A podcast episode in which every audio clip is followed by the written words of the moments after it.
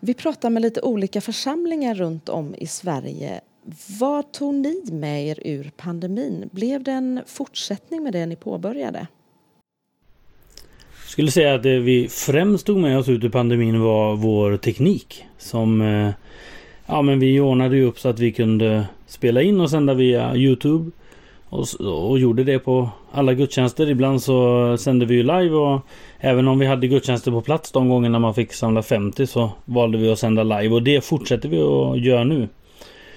Vi ser att eh, vi når väldigt många fler tittare och hoppas att det kan vara till välsignelse för eh, människor som inte har möjlighet att gå på gudstjänst eller man kanske är sjuk eller äldre och inte kan ta sig. Men även har vi fått se att människor som tillhör vår församling men som vi inte har sett på flera år har börjat titta på våra gudstjänster och det är ju väldigt positivt. Känns riktigt bra faktiskt.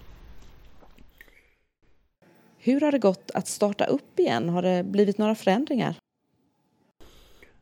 Det har gått jättebra att starta upp. Vi ser väl att människor um, kommer tillbaks och sen så ser vi några människor som inte kommer tillbaks.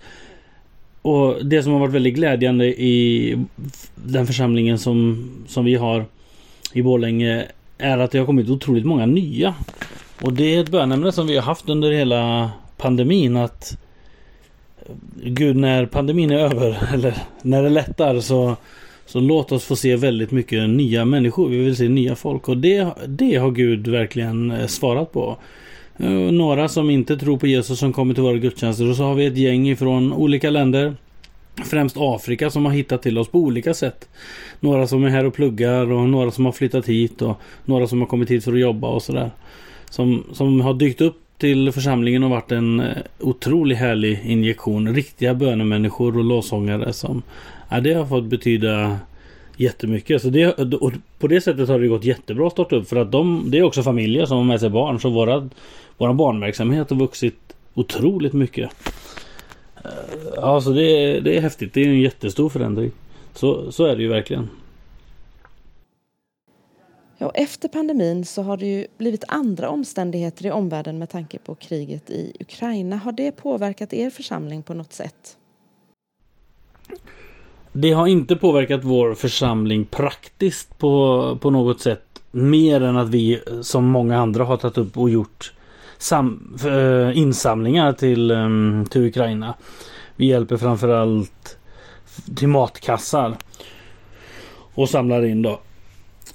Mm, vi har samtalat med kyrkorna i stan och, och, pratat om ifall vi ska göra någonting som um, Ja ifall vi ska göra någon insats liksom med det men Det har liksom inte funnits behov i det. En annan församling, Korskyrkan i stan, de har tagit lite mer och har språkcafé och, och, och, lite grejer på ukrainska. De har någon som kan ryska i församlingen och, och lite sådär. Alltså de, där har vi ju samarbete och har samtal med dem. Men vi har inget, inte gjort något konkret eh, just i Ukraina. Mer än peng, pengamässigt då förstås. Och att vi den ehm, Ja den second hand som eh, vi stöttar Emmaus. De har ju mycket med Ukraina och kontakter och sånt där. Så där, där, där ger vi ju, eh, hjälper vi till och ger, ger mycket.